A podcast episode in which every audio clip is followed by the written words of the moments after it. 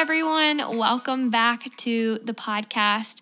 Today is a happy day because I am at home after spending two weeks on the road, and I am so, so happy to be back. And what a more fitting way to be back into everyday life than to get to sit and have this conversation with Bronwyn Lea. I, as you'll hear in the episode, heard about her, knew of her, was listening to words that she was speaking and writing long before I got to actually have an introduction to her. She is brilliant. She is an author and a speaker, and she is just a woman who is so kind and generous and sharp. And I know that you're going to fall in love with her very quickly, because today we're talking about all things relationships. We're talking about family and cross-cultural, church, your next-door neighbors. We're talking all things people and relationships, which couldn't feel more fitting for this podcast. I found out about Branch Basics from one of my best friends who has been slowly incorporating cleaner products into her home. Every time we would go over to Lindsay's for dinner, she would be cleaning up, and I would ask her, what smelled so fresh? What was she using? And she said that it was Branch Basics. And what I love about these products is that they're human-safe, non-toxic, and free of fragrance and hormone disruptors and harmful preservatives. So they're even safe to use around Scout and Trooper, or if you have kids in your home. And I love that because I can feel good about the products that we're using to clean our kitchen, or that we're using around our home, that we're breathing in, that we're eating off of these surfaces, or preparing food off of these surfaces. I know that it's not filled with harmful chemicals. Plus, the products are actually incredible. I went on a bit of a cleaning spree around our house this weekend, and I carried my little Branch Basics bottles around with me to every single room. We have the starter kit, which came with one concentrate and multiple refillable bottles for different uses. And the beauty is, once you run out, you have everything you need to refill your spray bottle, and you have a whole nother set to work with. It's perfect for spring cleaning, so visit branch basics dot com and use promo code Nikki Dutton for fifteen percent off of all starter kits except the trial kit. Again, that's B R A N C H B A S I C S dot com and use promo code N I K K I D U T T O N, no spaces, for fifteen percent off of your starter kit. Bronwyn, we've been talking for a couple minutes already. I've learned new things about you today that maybe we'll share, maybe we won't, but I would love if you would tell us who you are and what you do and just kind of what life looks like in this season. Oh, thanks so much for having me, Nikki. Um, so I um, live in Northern California, where I am a part-time pastor in my local church. And I um, also work with Propel Women, where I'm an editor and a leadership coach for women in ministry. So wear those three hats, which I really love. Um, but I would say my main responsibility in life is that I am the mother to three teens and tweens who keep me laughing and on my knees, because there is three more children than I am equipped to handle. And um my husband and I um, love them, love them, love having a home and a life with them, uh, but it is a lot. They are yes. extra anyway. And so that's all, all good. And you can hear from my accent that although I live in Northern California, I'm not originally from here. I am from South Africa. Yes. So that's where the the sound comes from, if you were struggling to place it. Yes, I love it. I have um, a really close friend who I met through A twenty-one. Her name is Shannon Johnson. She's amazing, and I'm hoping to have her on soon. And she has this recurring joke on her Instagram of where people think she's from based on her accent. And they'll tell her, like, oh, I knew you were from the U K, or I knew you were from South London or something. And she's like, sure, that's fine. I've had people argue with me about where I'm from. And you're like, well, I I do kind of know my background fairly well. I'm like, no, no, your accent is like a New Zealand accent. I'm like, really? You're like, hmm, okay. Fascinating. Well, okay, tell me more about South Africa. So like I said, I have my friend Shannon. I've learned so much about what she appreciates about that being her home. And so I'd love to know from you, how has it affected you? And what do you feel like you carry on even now that you're in Northern California? Oh, that's such a lovely and generous question. Um, okay, so what it means to be South African is very time sensitive. Mm. Okay, so the age that you grew up in very much has colored uh, one's formative experiences, because the country has changed so much in the last thirty, forty years. And so I was born in the seventies, was at school through the worst of the apartheid eighties. Mm. Um, and during that time, um, had a progressive thinking mom who put me in Catholic school because it was multicultural and only mm. private schools could have mixed races. Mm.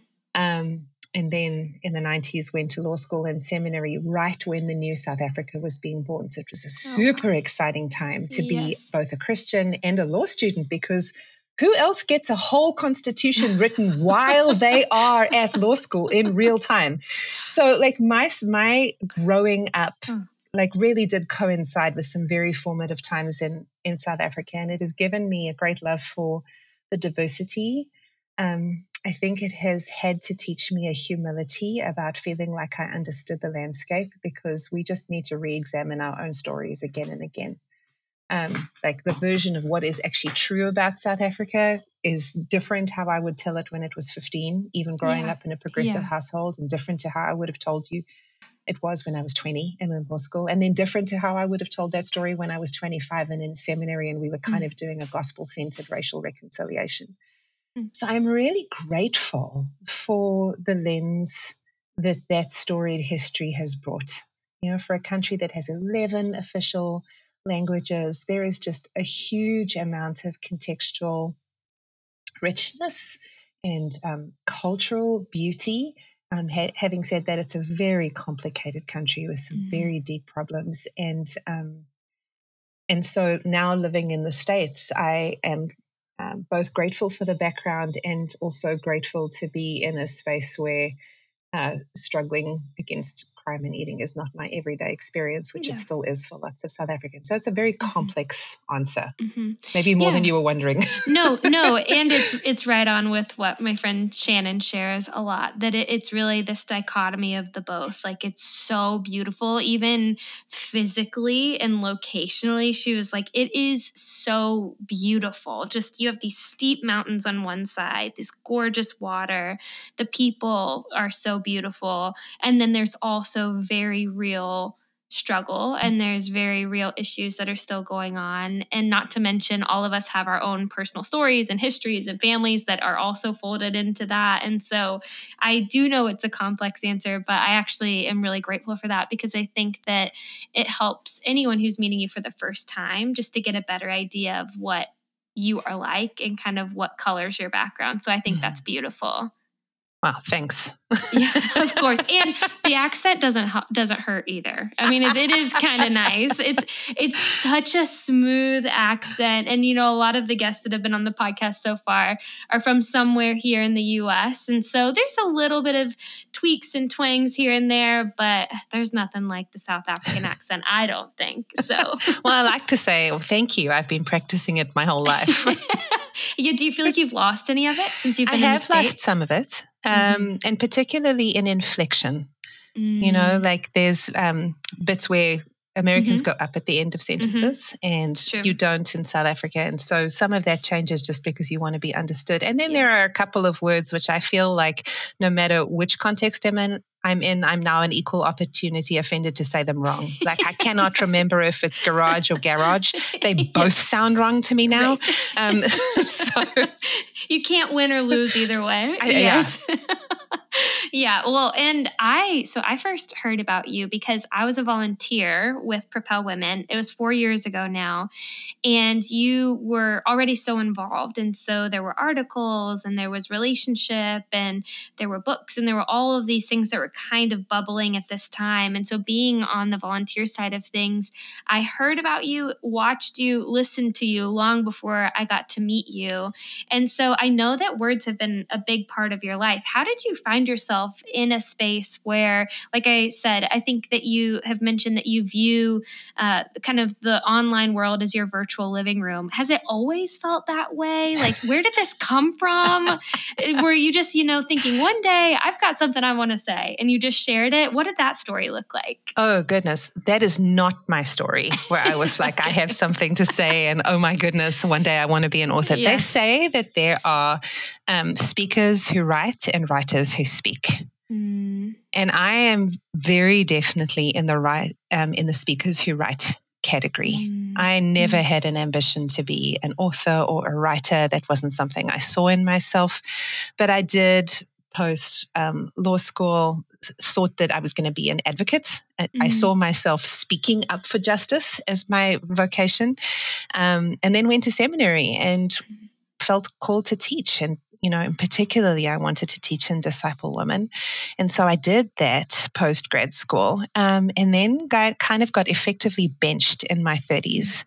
Um, my visa situation in the States was such that I couldn't legally work anymore. I had a dependent visa on my husband. Um, on my husband. And so there was a ten-year period, pretty much from around my thirtieth birthday until my fortieth, where I couldn't legally work for hire.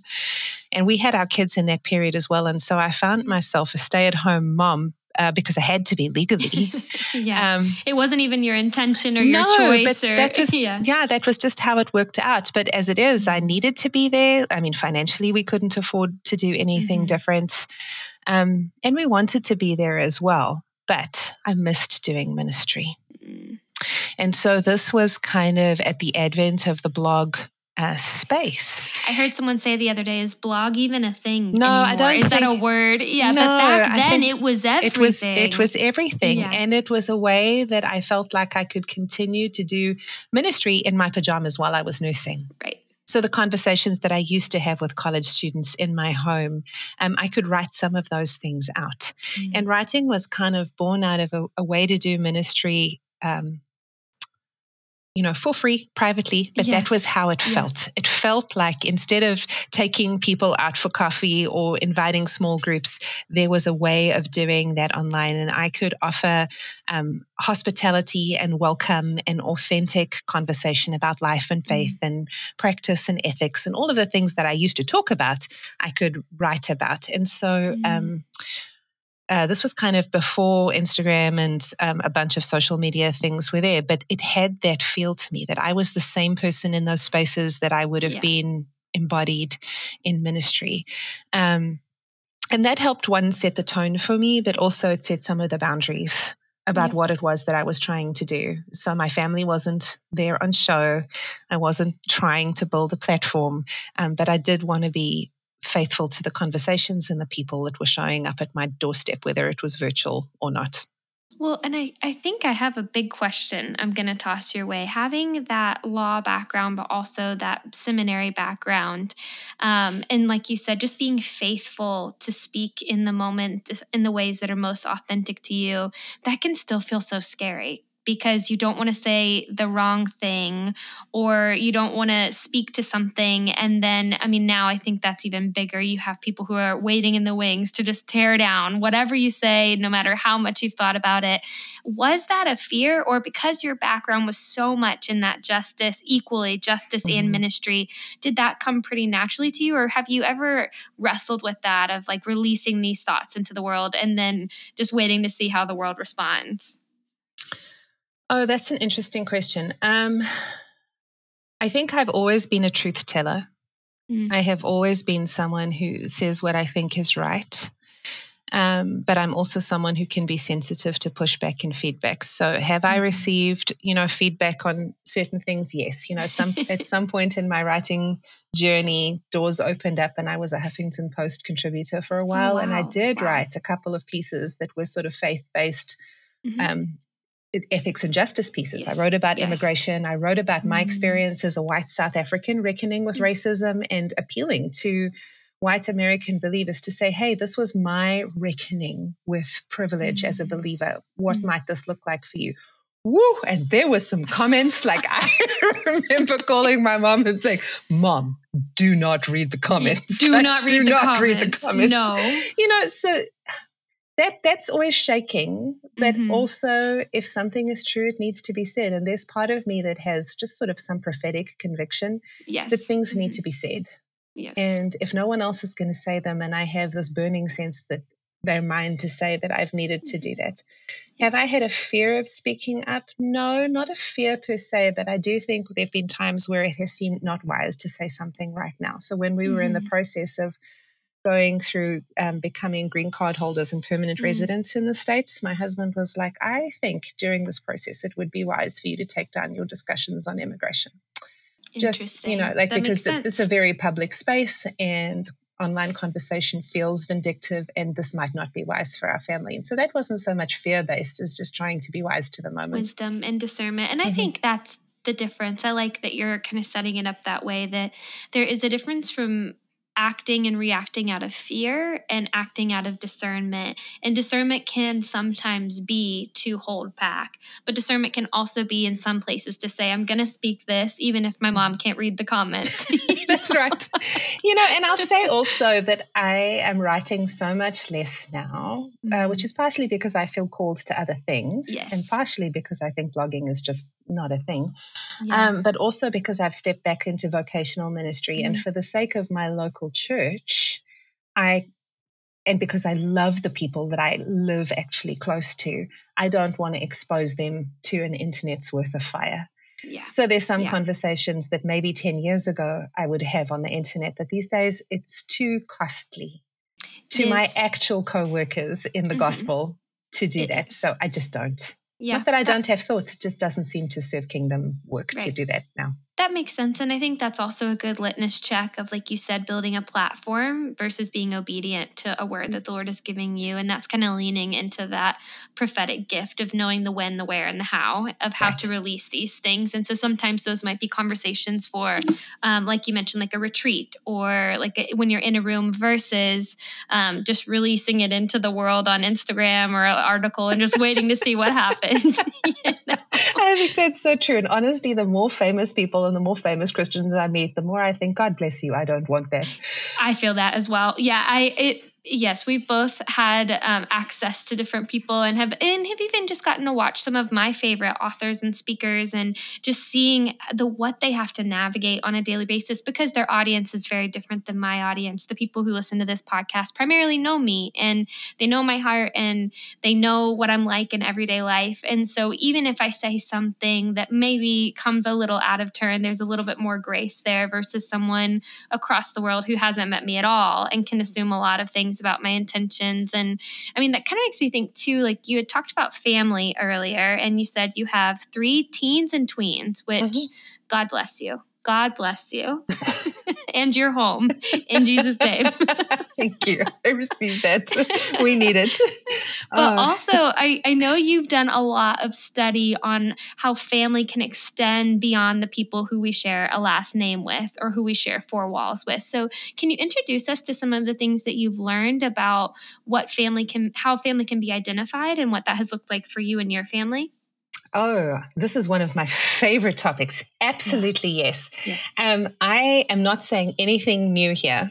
I did not make this up. This is not a construct that I, you know, sort of am putting forth as novel. I discovered that embedded throughout all of Scripture is the idea that the people of God are the family of God, mm-hmm. and it's there in the verbs, in the, in, you know, in the nouns, in the description that we are the people of God, that He relates to us as our Father, that we relate to Him as His children. That's family language. Mm. How we become, you know, part of His tribe is by adoption, which is, you know, full-on family right, right. Um, initiation. And um, if, you know, two complete strangers are adopted by the same dad, that makes them siblings. Mm.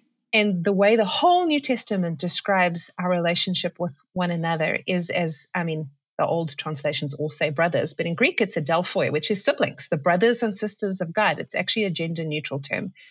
And that idea that all of the epistles are addressed to the brothers and sisters of God is a was a radical paradigm shift for me of thinking, oh my goodness, I live in a world where people think that when we say family, they think, you know, mom, dad, two and a quarter kids, and a dog if you live in the West. I saw you had a cat too. I so have a cat, the cat too. Gets included, yes. So, I mean, we all serve the cat. I don't know what it is with cats.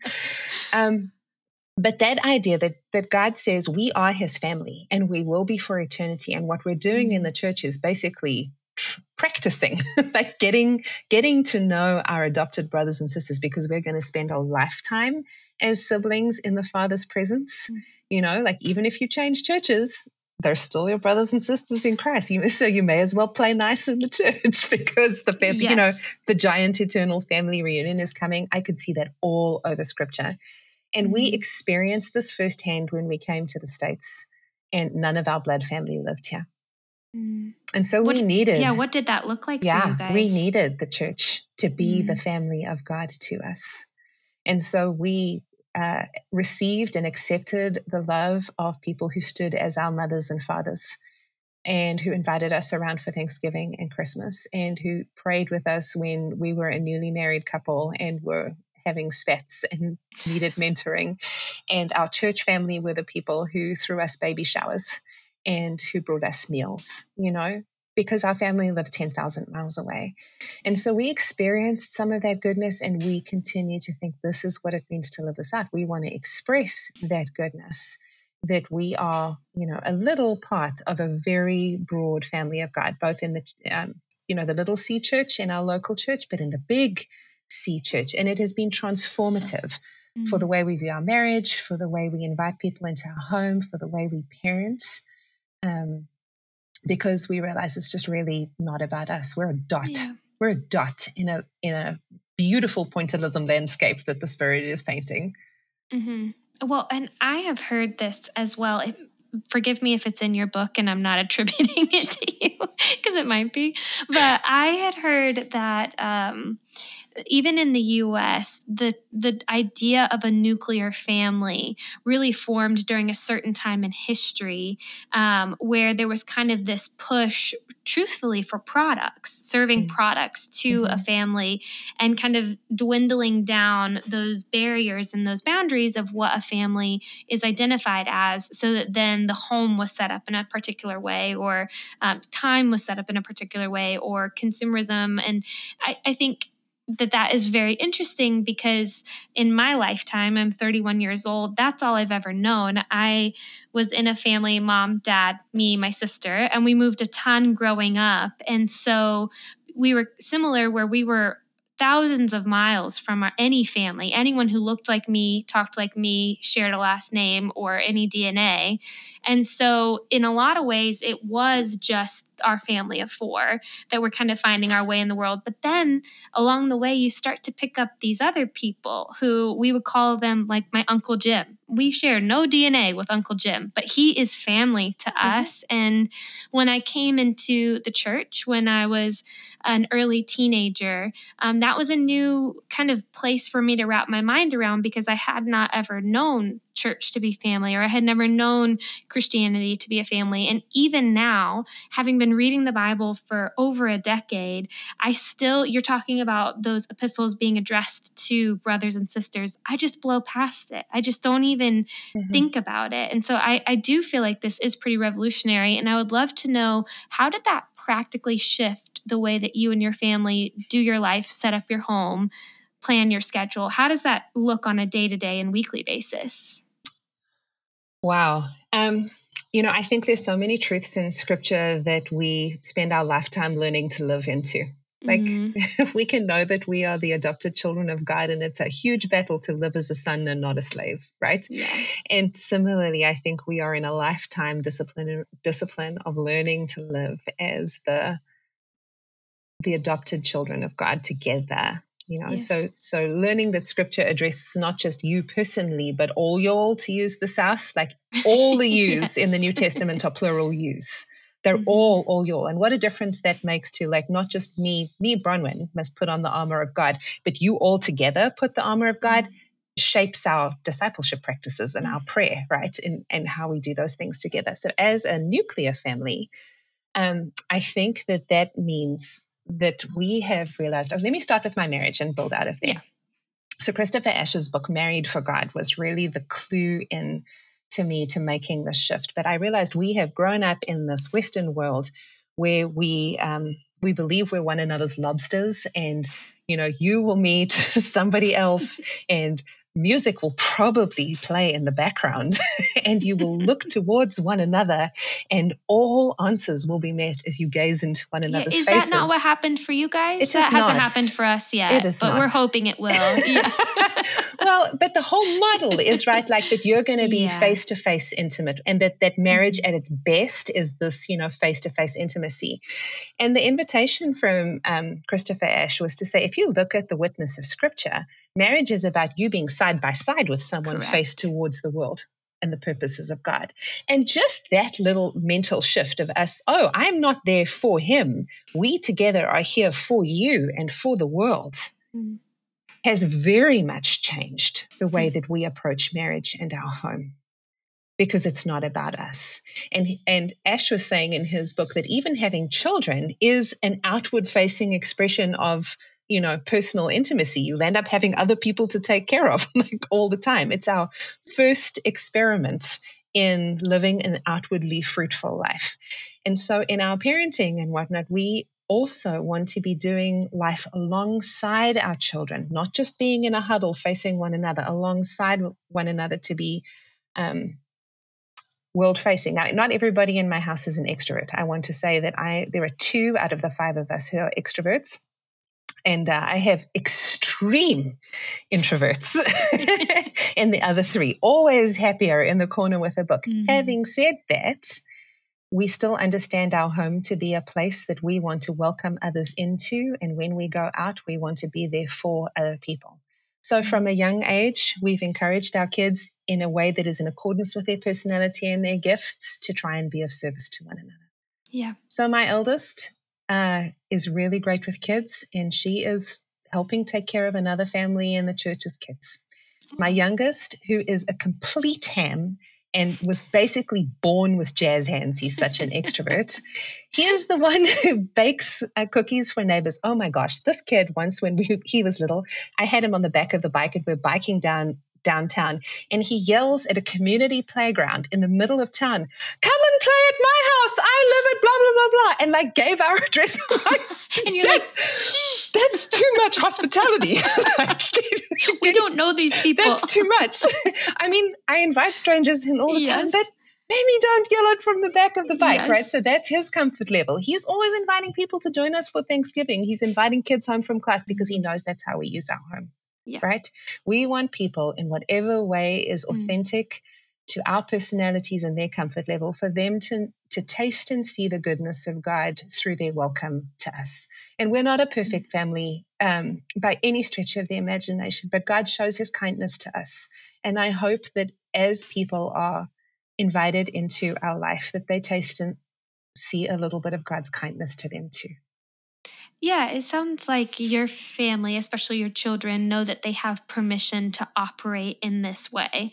Um, they have permission to make those invitations, or even for your daughter that you said is very good with kids, that she feels autonomy in seeking out opportunities or when someone asks her. I mean, of course, I'm sure she works that out with you guys, logistics and everything, but it feels like there's an empowerment then to move in their lives, whether at sixteen, fifteen, fourteen, thirteen, whatever, and to move in a way that would serve the kingdom, and to know that they're going to have mom and dad supporting them and saying, yes, we would love to come alongside you and help you do this.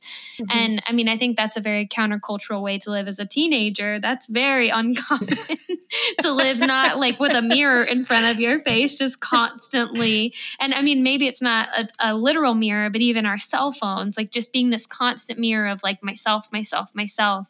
Mm-hmm. I bet that there's relief that they find in being able to just live life a little bit. I'm not saying they're perfect, mm. but a little bit um, looking to the interest of others. And it makes me think too, because I have a lot of friends who are married, some who have kids, some who don't. Um, and then I have a lot of friends who are still single, and we're in our thirties and they are still single. And so I wonder how you've seen this affect um, individuals in your life who are single, or mm-hmm. individuals who might find themselves without a unit. Maybe they don't have roommates or something like that, mm-hmm. or their family lives far away. What have you seen in that way? Um, we, because we have been the recipients of radical welcome, of people treating us as their family, um, we want to live the same way. So we have the funnest Thanksgiving table. Uh, we always have the waifs and strays. We we invite, you know, last year we had people from Japan, Ukraine. We had uh, someone from Guatemala, just people who wouldn't have had somewhere to go. Mm-hmm. And we cook the ridiculous turkey. Of and, course. And we just enjoy that kind of thing together. We also, among that crowd, have a single mom and her son who spend pretty much every holiday with us now um, because they're our church family. And you know, she can't be with her parents on Christian holidays because she was radically saved, mm. you know, out of that background. And so we are her Christian family for the holidays. So she's our automatic plus one, and her son automatic plus two. And then we pick up all the waifs and strays. And I think, you know, the first year we, we had to be very intentional and specific about that invitation, and maybe the second year as well. At this point, we have a reputation for it, so we don't have to work that hard. Yeah, I mean, at this point, you're probably just getting knocks on the door. Some yeah, people know that this sometimes. is the home. Someone took down the address when your That's son right. yelled it years ago, and they were like, oh, this is the house. This yeah. is where you can go. So let me give you an example of this. You know, when we when we remodeled our house, we have enough rooms in our house for each of our children to have their own bedroom, but we have chosen to have our boys share their whole life so that we would have a room available for guests. So that was both a remodeling choice, and there's a, an allocation of space because we want to have that available. And that's a family value that translated into how we, you know, do the rooms. Having said that, we have invited a bunch of people to come and stay. If you need a respite, if you need a night over, we keep extending it. And because uh, often people are not used to that, they don't believe us, but over time we've gotten a reputation, right? So much so that last year a friend invited, called us up and she said, oh, I know of a family that are evacuating Ukraine. There are five of them. Do you think you could take them in for one to three months? And I was like, oh, okay. You're starting to work out the air mattresses. That's and more the people beds. And longer than we usually have guests for. Mm-hmm. But then mm-hmm. because it has been part of our family value, and not every family is able to do this, but because this is a way that we feel God has particularly called us to do ministry, Um, we we talked about it. What would it look like for this to work for our kids? Because I don't want to impose this on my children. They're teenagers. Right. They have homework. My introverts need their quiet time. Yes. So we had a long conversation about, should we say yes to this? And if we said yes to this, what did that look like so we could make it sustainable and doable mm-hmm. for them? Mm-hmm. And where would they rest? And did they have to, you know, have their like guest hospitality cap on all the time, yes. or would it be okay yes. for them to excuse themselves from dinner? So there was some intentional conversation that went into um, how we could make that work in a way that was sustainable for our family. And I was super proud of them mm. um, for showing up. We had this like internal sense that we needed to say yes, but we really did want to wrestle with our kids about how to make yeah. that happen. Were you guys able to invite that family to stay? They lived with us for three months. No way. And what was it like? uh, we all grew. Yeah. I'm sure. Yeah, I am sure. I'm sure they grew too. I don't think living with us is the easiest thing. We have a whole lot of stuff to deal with. Turns out I have opinions about things that my family is used to and that might be shocking for other people. But we would, in, in hindsight, we would grateful to be able to do that. Yeah. You know, like we were in an age where people were wringing our hands and saying, what could we do? What could we do? What can we do about this terrible situation beyond prayer? And here was an opportunity where God said, well, right. you could do this. And we were like, well, how can we say no? Mm-hmm. Mm-hmm. You know, like that's kind of what we had to do. So we made some new friends, and they ended up bringing their so au pair fun. over, who landed ah. up meeting her husband in my living room at the young You're adults joking. small group, and I officiated their wedding in January. So like there's just cool stuff that happens when you say yes to neighboring. That is crazy. That is crazy that it led to an, a literal wedding, a literal mm. wedding from a this whole thing. Wedding. Yes.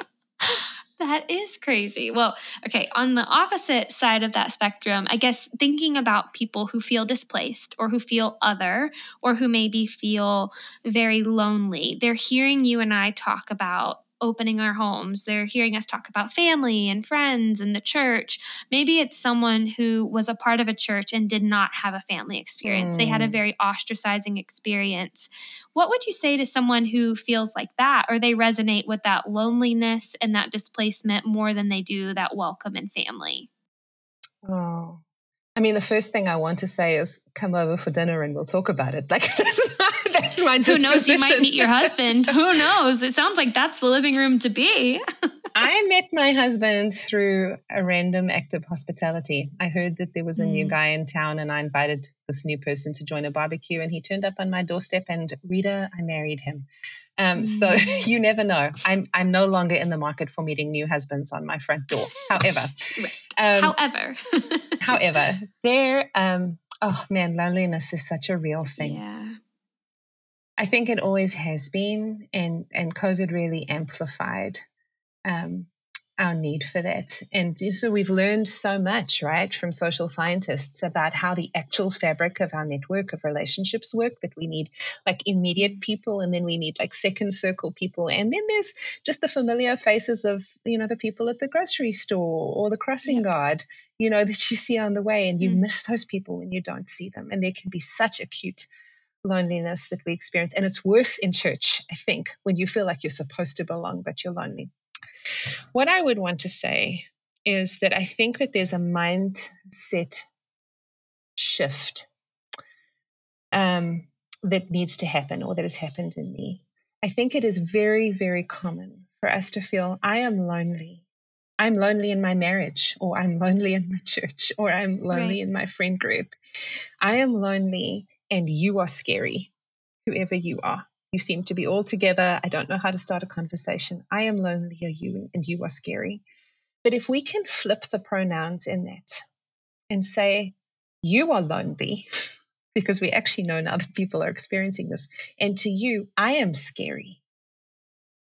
That does a lot to help me uh, grow in my compassion and to better see myself and to better see others, because I'm viewing others now not as people who are scary and just waiting to reject me. I realize, oh, this person actually might be threatened by me. I might be scary to them in their loneliness. And that gives me some kind of internal internal push of, one, how can I seem less scary to them? Like, how can I uh, smile or um, make some, look up, look up. Like, I realize how often in our loneliness we look at the ground. We look down, and to the world that communicates that we're not available for relationship, right? So even that bit of just looking up so that other people realize we're available and we're doing a better job of seeing people in that loneliness is a huge internal shift that I think mm. um, goes some way towards it. So I think my big, if I could say one thing about loneliness, it would be this, is realize that other people are lonely too, and you are part of what they need. Fig and Loom is near and dear to my heart. If you don't know, Fig and Loom sells stunning Turkish rugs that are each individually named after babies whose lives here on earth were cut far too short. But their memory and their legacy live on, like Scott and I's Hosanna. Friends of ours actually bought the rug that was named for Hosanna for us for Christmas, and it is gorgeous and undoubtedly the thing in our home, the piece that means the most to me. These rugs are hand-knotted. They're woven by women who really pour their hopes and their dreams, their celebration and their despair into the colors and patterns that they weave. And these rugs are designed to be passed down for years to come, so the stories can continue to be told generation for generations. These are truly incredible heirlooms to add to your family.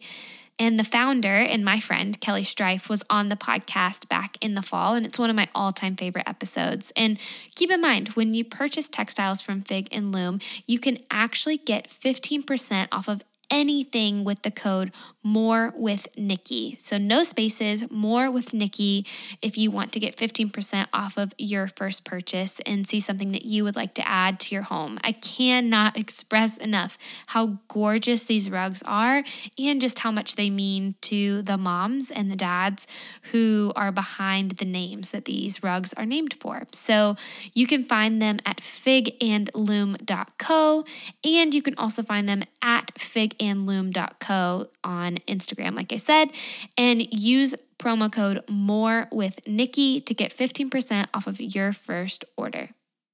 I think that we can resonate in a deep way. There's just so much loneliness um, mm. post-COVID. And, and I appreciate that you pointed out that loneliness is not simply isolation, or it's not just singleness, or it's not just um, feeling other, feeling ostracized. Loneliness can happen in a crowd, and loneliness can happen in a church. Loneliness can happen in a community, on a college campus. I mean, I went to a massive, massive college, and there were thousands of people around me at all times. But there were seasons of my college experience where I did feel very lonely, and I just felt unknown. I felt like even though I was surrounded by people, nobody knew me. They didn't speak to me. They didn't know my name or my story, or they didn't know me well enough to know the inflections of when, oh, she seems off today, or she seems like something might be on her mind, you know? And so I think that that's a very, very good reminder. Um, and I I mean, I think for the person who is feeling lonely today, I think that there's also just a little bit of hope cast out there, that there are people, um, and I know you're saying your family is not perfect, but there are people who do want to know you and do yes. want to know you intimately, to know your thoughts, to know when you're having a bad day. And it doesn't feel like a burden, and it doesn't feel annoying, and it doesn't feel whatever. Even if, like you said, you have a whole family living with your family and there's some brushing happening, there's some like stepping on toes, that doesn't negate the fact, the fact that you want to know those people. Mm-hmm. Absolutely. You know, my coworker, um, Peter, oh, he's so good at this. Um, he uh, keeps on training and encouraging us in developing the skills of middle talk, like not surface, hey, how are you wearing? Okay, so, so not surface, like, how are you? What's your major? Where are you from? And obviously not, what are the deep pains in your life? Because you wouldn't ask a stranger that. But practicing a level of between that, a middle level of engaging people with questions that um, that are, you could ask a stranger, but reveal more about them than just um, like resume information, right? Yeah. So, for example, and, and they can be really fun. So, for example, here's a big one to ask, what's the best meal you've eaten this week? Hmm. Right? Because that doesn't just tell me, you know, what you ate. There's a little bit of personal preference, or people might tell you, uh, yeah. you know, a restaurant that they went to, or some, an experiment that went bad. Like, you actually get to tell a story about the other person, and they're interesting. Like, those are interesting things to hear. And um, we realize, oh, you know, like, this person is interesting to me, and maybe I'm interesting to them. And so practicing some middle talk conversations that invite people to tell us a story that's easily accessible, you know. What's, what's been giving you joy today? What do you do for fun apart from your job? Is such a different question to what do you do for work? Right, right. Yeah. Hmm. Um, I mean, that that even makes me think of how we start off these episodes. It, it starts so much with just the tactics, which it is. It's like, okay, you don't know this person, so you're meeting them for the first time. So it's helpful to know, this is Bronwyn. She's from South Africa. She currently lives in Northern Cal- California, mm-hmm. and she has a cat that the world revolves around, and also it's a family true. There too. So it's helpful to know those things. But who knows, maybe there's some fun intros. And I think that's a very practical thing that anyone listening can take away from this. I will too, of even tonight when I'm gathering with my friends, uh, instead of just asking a blanket question, how was your day or how was your week?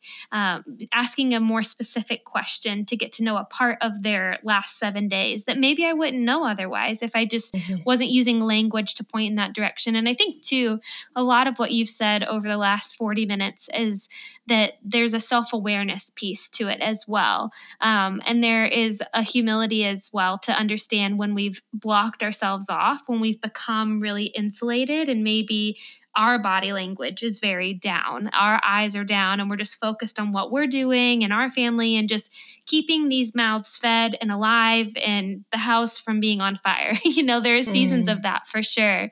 But it sounds like it's helpful to, to have scripture serving as that indicator for us, of just a reminder that, like you said, we are such a small piece of a much larger puzzle.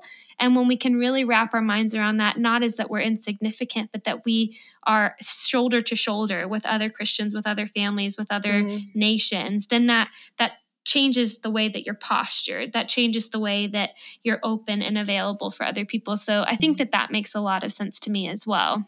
Yeah, Oh, it's so good. Yeah, you should have Peter on as a guest. Have him talk I about I was thinking middle, that. I know I'm going to get his talk. information after this. Yes, we could. I just want to have him on and learn all of those things. So yes, for sure we'll have Peter on. Yeah, and I'm always and, wanting and, to like if, observe him. Yes. Well, good. Then I want to spend forty-five minutes with him if he will have me. So that sounds sure amazing. Okay. In these last couple minutes, I want to ask one more question, kind of a different um, facet of what we've been talking about. Can you speak to me?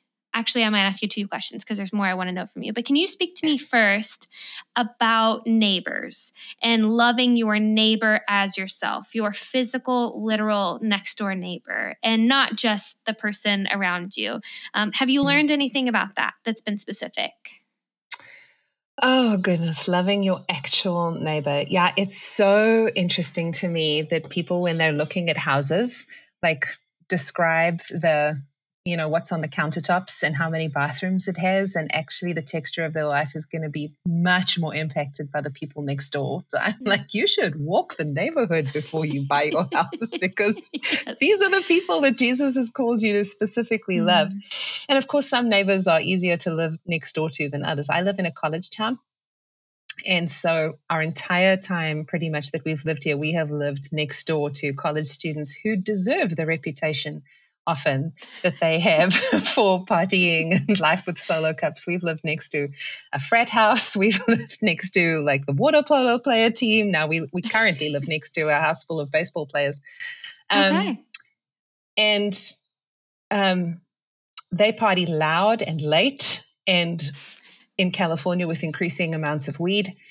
Uh, but we have done our best to invite those boys or, and currently it's boys, but it used to be a house of girls, over at least once to have them over for dinner because we want to know their names at the very least. Yeah. We want to know their names.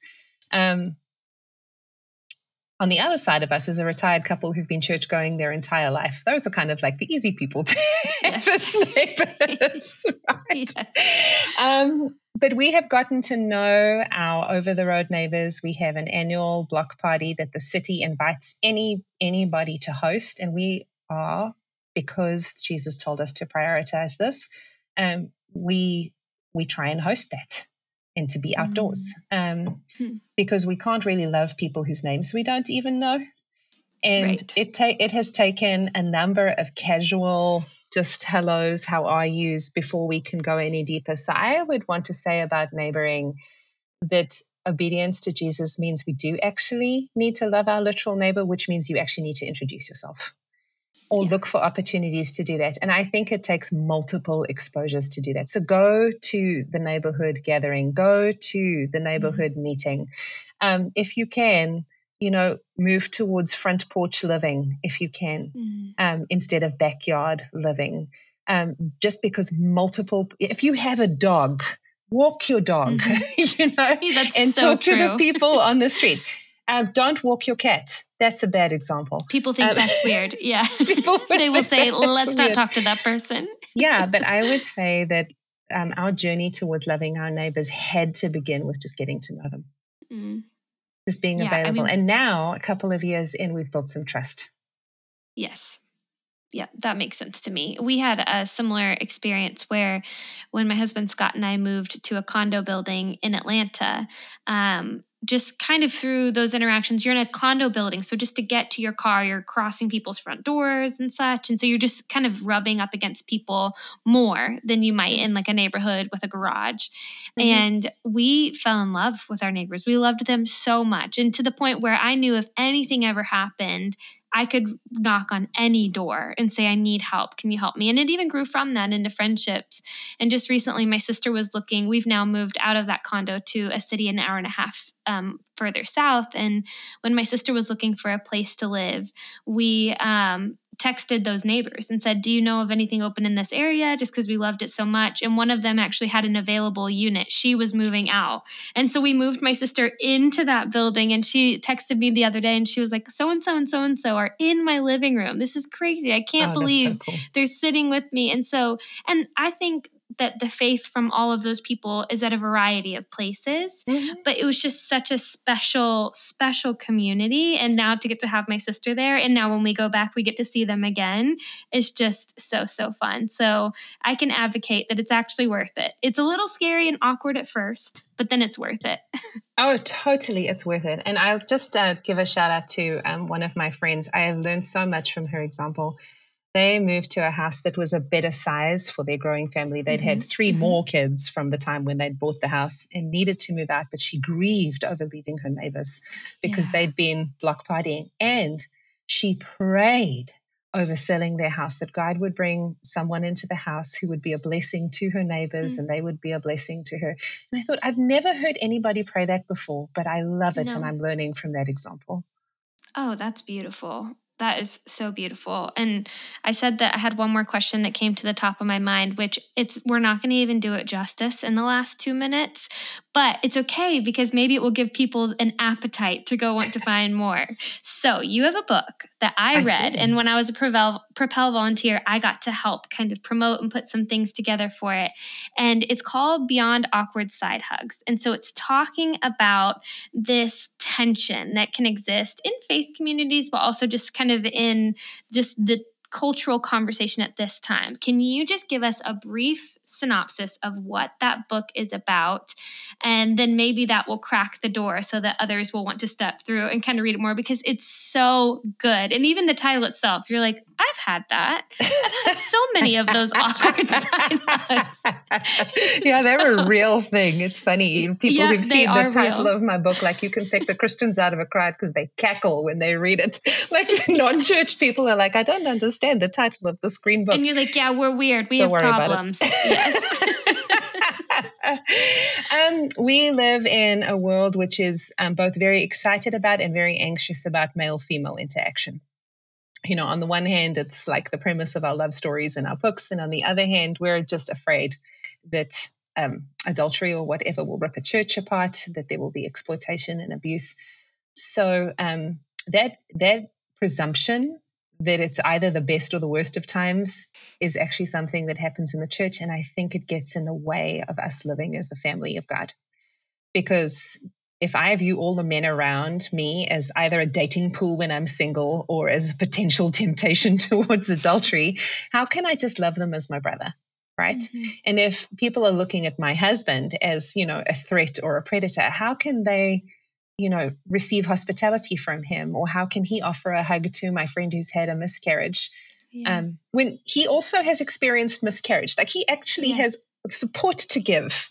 Um, yeah. And so the book is an exploration of what it means practically for us to think about being friends and siblings in Christ in a way that um, both identifies and therefore um, demystifies and takes the power out of that fear of being in a sex-crazed culture so that we can do better. Mm. So we can I, love one another well, you know? Yes, yes. And I, I think, like you said, the Christians cackle when they hear the title because it's resonates. But also I think as as we've navigated life, we've been in similar situations where um some of my greatest friends right now are some of the men that are in our life. And some of my husband's like just most beneficial relationships right now are with some of the women that are in those friend groups, and they have various levels and contexts and histories. And um, it has only made our life richer. It has made mm. our life so much more rich. That's so wonderful. We need to yes. hear stories like that because it helps like de-escalate the fear. Yeah. So yes. The first half of the book is kind of like the theology of how this is possible. And then there's different chapters on what does this mean for your marriage? What does this mean for parenting? What does this mean for dating? What does yes. this mean for friendships? And then tries to address some of the, but, but what about all the scary stories kind of stuff so that we yeah. can be both wise and free. Absolutely. Absolutely. And if that's not the best trailer to go get the book yourself, then I don't know what is. And so I'll have it linked in this episode so people can join it and can get their own copy. But I just appreciate you, Bronwyn. I told you, I just was looking forward to getting time with you personally. And I'm grateful that it worked out to where it was a podcast episode. But I just really appreciate your voice and the heart with which you put things forward. So thank you for everything and for your time today. I really appreciate Thanks, it. Nikki, this was super fun. Bless you. Bronwyn's book, is called Beyond Awkward Side Hugs, Living as Christian Brothers and Sisters in a Sex-Crazed World. You can find a link to that in the episode description. You can also see more of Bronwyn in a lot of different areas through propel women dot org. She is currently a Propel Ecclesia coach. If you don't know what Propel Ecclesia is, I'm including a little description for that below, but that is geared towards women in ministry. Happy to answer any questions you have about that. And then, like most days and most people, you can find Bronwyn on Instagram as well. So I've included that in the links below. And yeah, I think you're going to love her, and I know if you're anything like me, you want to keep this relationship going with Bronwyn, and so those are some good ways to do that. And otherwise, I hope you have an incredible rest of your day, and I'm excited to be back with you guys next week.